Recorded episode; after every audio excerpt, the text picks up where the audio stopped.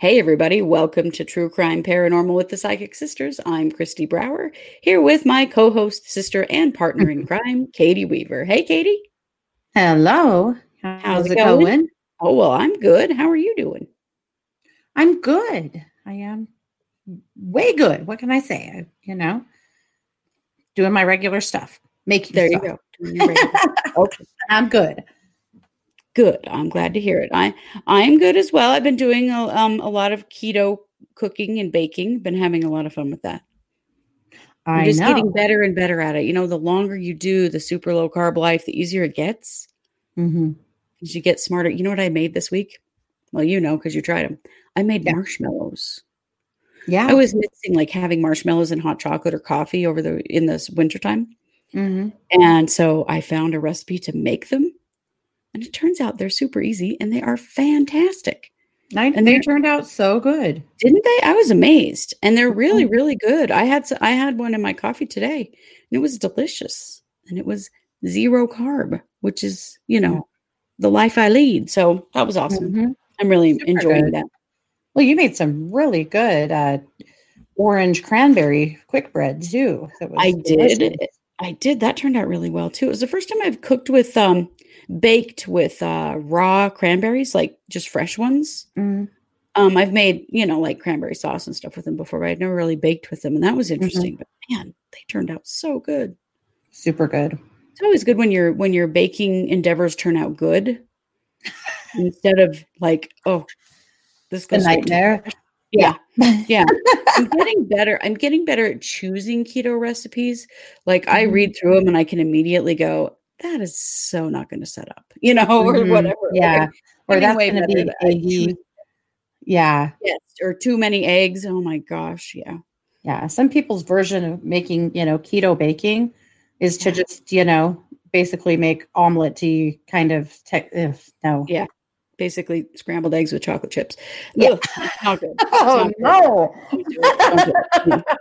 you, you got to go a little more detailed than that. But yeah. I'm really enjoying that, you know, and in, as it's getting cold and winter here as, as it is, I, I'm baking more and cooking more anyway, just because yeah. I do more when the weather is cold. And so I've been really enjoying doing that.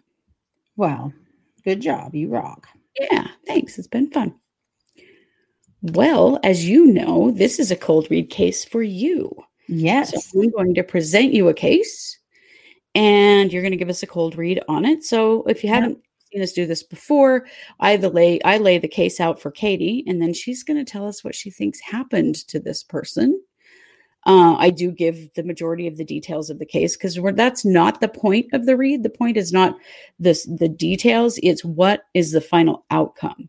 Mm-hmm that makes sense. So we present this a little bit differently than some other psychic shows do.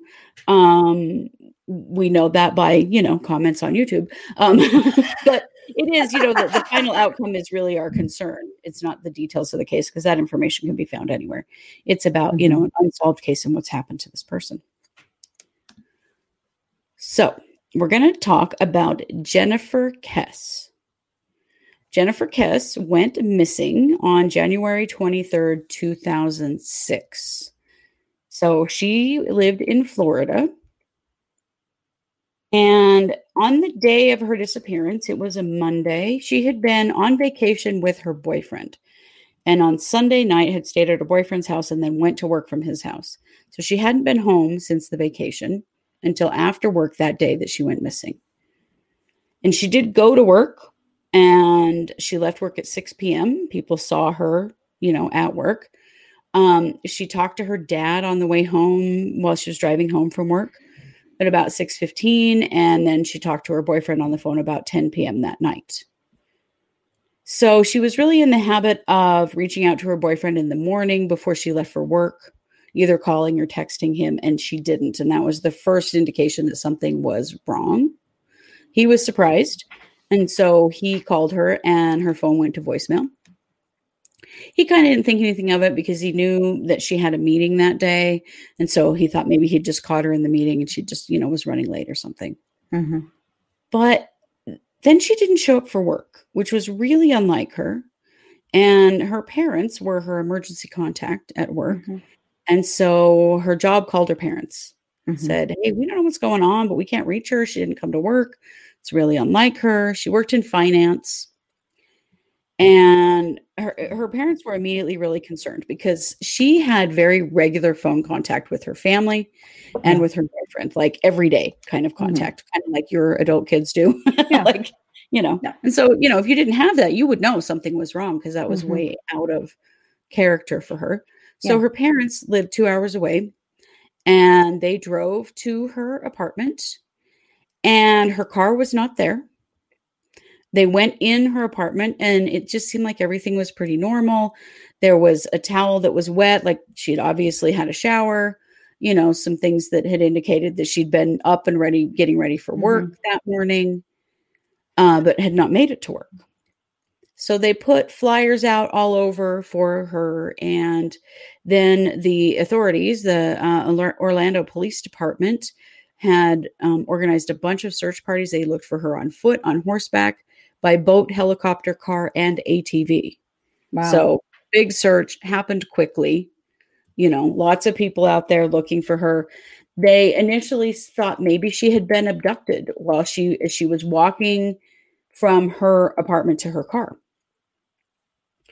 Uh, that was the initial kind of, you know, uh, theory is that Mhm. she'd been there. Um, th- there'd been some but, but her car was gone, right? her car wasn't there. Yeah. Mhm. So a couple of days later, they find her car at an apartment complex about a mile from where she lived in a kind of known to be unsafe part of town. Apparently, someone had seen her car, a description of her car on the news, and had realized that, that the cars, you know, meeting that description have been sitting in the parking lot of their apartment complex for two days. Mhm. So they call the police and let them know that the car is there. And um, they go and you know they they do a forensic exam of the car. They take pictures of the car, and they find on surveillance footage of this apartment that somebody drives the car in and then walks out of the the parking lot. Mhm. Here's the, the the sad thing about this. So the the surveillance footage was not like a continuous feed. It was a took a picture every three every every three seconds kind of camera. Mhm. And there was this big black uh, like wrought iron fence, and in every single picture, that fence is obscuring the person's face. Oh. And the feds tried to you know clean up the pictures, and nobody could. They could not Mhm. Um, they could not ever get any um, actual description of that person Mhm. other than they were between five three and five five feet tall five five three five foot three inches to five foot five inches tall so Mhm. not super tall um let's see what else did i want to tell you so they considered that person a person of interest but they didn't actually know who it was Mhm. Uh, none of her friends or family from the video, the pictures that they did have, th- thought that this was somebody that they knew. Mhm. Didn't seem um, appear, you know, in didn't And it seem wasn't familiar. her. Yeah. No, it wasn't her. It was a man. They believe it Mhm. was a man. It was a person with short hair. Anyway, Mhm. so one of the things that had been going on in her apartment complex is there were all these renovations going on. And some of the people working on the renovation were actually living in some of the apartments in her complex. And she had said to her family that some of those men made her uncomfortable. And sometimes they were actually in her apartment doing renovations, and that she would call someone, her family or her boyfriend or somebody, and like stand in the doorway and just talk on the phone the whole time because she Mhm. didn't feel safe around them. I guess there'd been some cat calling and some things going on with these workers that made her feel um, a little bit, um, you know, uncomfortable around them. Mhm. And so there were some questions about, you know, were, were one of these workers involved with this? Um, they're really in the forensic examination of the car. They didn't find hardly anything. They found one print, and and they called it a small DNA fiber. I have no idea what that means. If it was skin or something, but really not anything in the car. They did use a search dog, and the search dog tracked the scent that led from her parked car back to her apartment complex. And so Um, they think that the whoever abandoned her car walked back to her apartment complex, which may have been where their vehicle was. Um, they did feel that the car had been wiped down. Mm-hmm. Uh, some things that were missing her cell phone, her iPod, her keys, her purse, her briefcase, and whatever clothing she was wearing that day are the things that were missing. They couldn't ping her cell phone, it was off, it was never turned back on, and none of her like none of her bank account information was ever used. Nothing ever indicated that she popped back up in the world. Mm-hmm. So, of course, you know, investigators um, looked at her family and friends first. Sure. Uh, there was an ex boyfriend that they looked at because he was kind of wanting to try to get back with her. Um, but they, they basically cleared him that there wasn't anything that indicated that he had been involved. Um, her current boyfriend had an alibi. Oh yeah, And- him? So it wasn't him, no. No. Um, so they did kind of focus on the idea that maybe it was one of these construction workers, but they never could find anything um definitive there. They did say that there was a real language barrier there and that not all of these construction workers were English speaking. So they couldn't interrogate all of them. I found that weird. Right. You don't have an interpreter. Yeah you, you can't get a hold of an, an interpreter or use a service or something like i found that strange like are you really not trying very hard police that you can't interrogate these people because they don't speak Mhm. english like i you know people always you see that kind of thing happen all the time and they reach out and they get somebody to come in and interpret Mhm. that's you know get to your local university in the language department you know whatever Mhm. um so that didn't go very far which i thought was kind of odd Mhm. um, they did question her coworkers, and there was a manager that she worked with who wanted to be in a relationship with her, and she turned him down. Um, they did kind of look at him pretty heavily and, and interviewed him a bunch of times, but they eventually Mhm. him out as Well, well. Which is interesting. That's interesting to me. And the ex boyfriend is interesting to me because my hit is that this is a man that was trying to engage a relationship with her. Mhm. I don't feel like it was either of those two men, but I do feel like it was someone who had been kind of stalking her from afar for a while that she had turned down in the past. She was beautiful and and She- desirable in lots of ways. You know, she really had her shit together. She was, you know, she was high flying. Mhm. And and I feel like this person, I keep wondering if this is someone she went to high school with because I feel like he knew her for a long time and that she maybe dated him briefly a long time ago, you know, but really uh, didn't have any interest in him anymore. Mhm. I absolutely agree that he grabbed her in her the parking lot at work. I feel like or at home. I feel like when she got into her apartment or into her car that he was right there and climbed in the car with her, you know, just before okay. she could really uh stop him, you know. Mhm. Um I feel like he had just been fired from his job. There was some big emotional turmoil in his life that triggered Yeah. him. He already had been obsessing over her for a long time, had, you know, been trying to, you know, maybe pick something up with her. I don't think it was the workers there at all. I, I feel like, and maybe the police really didn't either because I, I don't feel like it was, but I do feel like Mhm. he got into the car with her, whether she let him. I feel like what happened is that she unlocked her car to get in and he just hopped in with her, you know, quicker than she could prevent that. Mhm. And um, unfortunately, it, this isn't one of those cases where I feel like the victim died that day or died immediately. I don't. Mhm. Mhm. I feel like he kept her alive for a few weeks and or a couple of weeks. Let's not go too far. I feel like he he did keep her alive for a certain amount of time, kind of playing house with her, trying to force her to be his person, you know. Mhm. Um, I do feel like eventually he did kill her.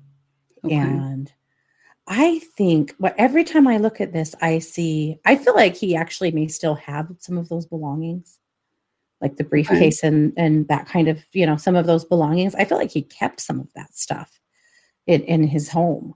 Um, I her body, I feel like actually ended up in a landfill or a dump or something like that. Okay. Um, I, I feel like it's possible that that body could have been found at some point, though it sounds like it wasn't, you know. But uh, which is really too bad. But I feel like he disposed of the body in a pretty unceremonious way. Mm-hmm. Uh, I'm, I'm kind of surprised maybe that it wasn't found, but that's how what I feel is that that's what I'm seeing is piles of of, of garbage of refuse. That uh-huh. that's where her body ended up. It's a place okay. like that. Um, at any rate, but yeah, I still think he has some of the stuff and I'm not convinced that this won't be solved at some point. I feel like it could be. Mm-hmm. Yeah. Well, it's interesting that you say that because some new evidence came to light only three days ago.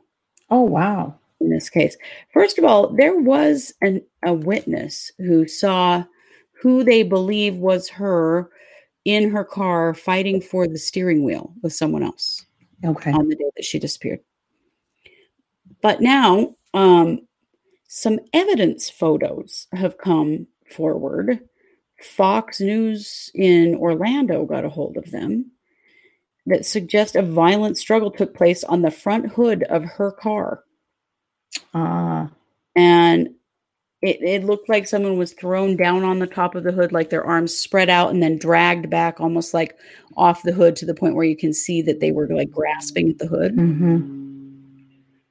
Um, so they have been releasing these they've released these photos to the public in hopes that they can get some help now interestingly um, joy drew and joyce kesse who are jennifer's parents mm-hmm. sued the orlando police department in 2018 for all the records to date in their daughter's case they felt like the police have not worked nearly as hard there actually is a law in um, florida that was to change the way that missing persons cases were handled that is called the Jennifer Kesse and Tiffany Sessions Missing Persons Act. Wow. Because this was handled poorly. Um, and, you know, all along they felt like the police just were not doing anything. Mm-hmm. Um, you know, they, they did win. There was an agreement reached, and mm-hmm. they got 16,000 pages of records. Wow. This was back in 2018. But somewhere in there were these pictures, which I think is really interesting. Mm-hmm. For sure. Wow. At this point, still no resolution. But like you said, there yeah. is still you know, potential here to solve this case. Mm-hmm. I think so. I think it's possible. I wonder too if he will, someone else will come across that uh, her stuff because he has some of her stuff, mm-hmm. and that somebody will come across that and, uh, you know, recognize that this is maybe not even who this belongs to, but it doesn't belong to him. You know. Mm-hmm. Sure. But uh well, and I think if you came across, I don't know, an iPod or a cell phone from 2006, you might have some questions mm-hmm. because that's some pretty old tech. Yeah. Yeah. Well, in the briefcase with like her work documents and stuff like that in it. Yeah. You know, and the purse with her ID and that kind of mm-hmm. thing. Like those mm-hmm. are things, yeah, that could um, really unravel this situation. Mm-hmm. Yeah, most definitely. Well, and, and when he got in with her when they managed to get in her car. They he drove her or made her drive to his house. I mean, this was just from one place to the next, you know, mm-hmm. and and that's where he held her, and, and, unfortunately, until she died, and then uh, he disposed of her body. But yeah, I have hope. I have hope that this case will be solved. I feel like it can be. Mm-hmm. Very interesting. It does seem like maybe some movement is happening. Mm-hmm. Uh, and that, that was the belief all along that whatever happened was very quick, mm-hmm. happened very quickly, and there was very little evidence left. But yeah, I mean, the mm-hmm. actual, I guess the car is kind of a crime scene, but really, mm-hmm. Wherever he held her was the crime scene, and they've never had any opportunity to see that because they haven't found it. Right. Yeah. But the Kesse family is, you know, very actively still working to investigate her disappearance. Mm-hmm. And and figure out what happened to her because they feel like they've had to take it on themselves. Mm-hmm. I feel like they'll hire a PI that is a retired police officer, mm-hmm. not from Orlando, of course, but from somewhere else, mm-hmm. who is extremely good at what he does, and he'll be the one that helps them to figure out what happened. Yeah. Because they, 16,000 pages of records is a lot to sort through. That's a lot of leads and dead ends and, you know, so on and so forth. But I feel like this is somebody who has a vast uh, amount of knowledge of, you know, law enforcement as well as uh, solving cases that, uh, you know, that I, I have a lot of hope. I still feel like it can be solved. Mm-hmm. Yeah. Well, they do too. You know, they have had an ongoing GoFundMe page to help them pay for investigation. They mm-hmm. have hired PIs. Mm-hmm. And her dad said, We don't care when, we don't care how, and frankly, we don't care who. We just yeah. want our daughter back for the good or the bad. We miss yeah. her every day. I'm sure. So they're, they're certainly, the Kesse family is certainly not giving up. Yeah. Good. And so, good. you know, we, we, we think we can do our small part here by telling this story and putting that word out there again, yeah. you know, in case somebody sees something, you know, when you see something, yeah. say something, right? Most definitely. Most definitely. Even if it seems insignificant, you don't see the entire puzzle. And so, even if what you see or what you saw or what you heard seems insignificant, it might not be. Yeah. Yeah. It might not be. So, yeah. that's important to know, you know? Well, holding a lot of uh, love for the Kesse family and a lot of hope for them that they get some justice. Absolutely. Most definitely. Most definitely. And I agree with you. I feel like it will come. Yeah. So we'll keep an eye on this case. Yes, if, we will. Uh, you know, hopefully it's when we get to come back later and report as solved. Yeah, yeah, yeah, I know. It was very interesting to see that there's an update only three days ago mm-hmm. from a mm-hmm. case from 2006. You know, obviously there's movement happening in the investigation mm-hmm. that the family is funding. So, yeah. One last note is that I do think that, this guy acted alone. I don't think anyone else had anything to do with this. This isn't okay. something that other people knew happened or that he had help with or anything like that. This was singular. Mm-hmm. But now people, somebody might notice something that, right, uh, could help. So that's an important mm-hmm. part of it. You know, one of the reasons we like covering true crime and unsolved cases is because we hope that we, you know, if nothing else, that we we bring up the a case that's been, um, you know, hidden for a long time.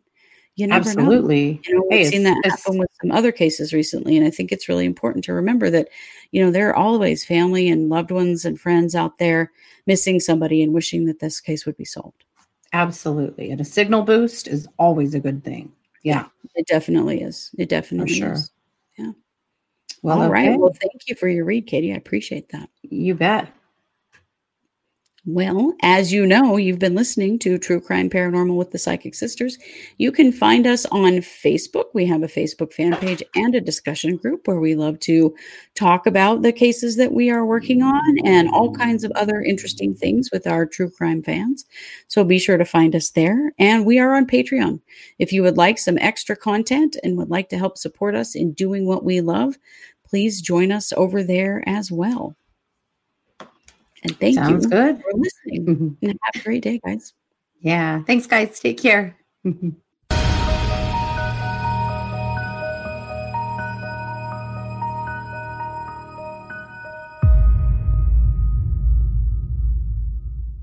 If you're enjoying this podcast, don't forget to like and subscribe on your favorite podcast platform. If you're watching us on YouTube, you can always like and subscribe there as well. We also love comments and reviews. True Crime Paranormal is hosted by Katie Weaver and Kristi Brower and produced by Kristi Brower. True Crime Paranormal is a Short Girl Productions podcast.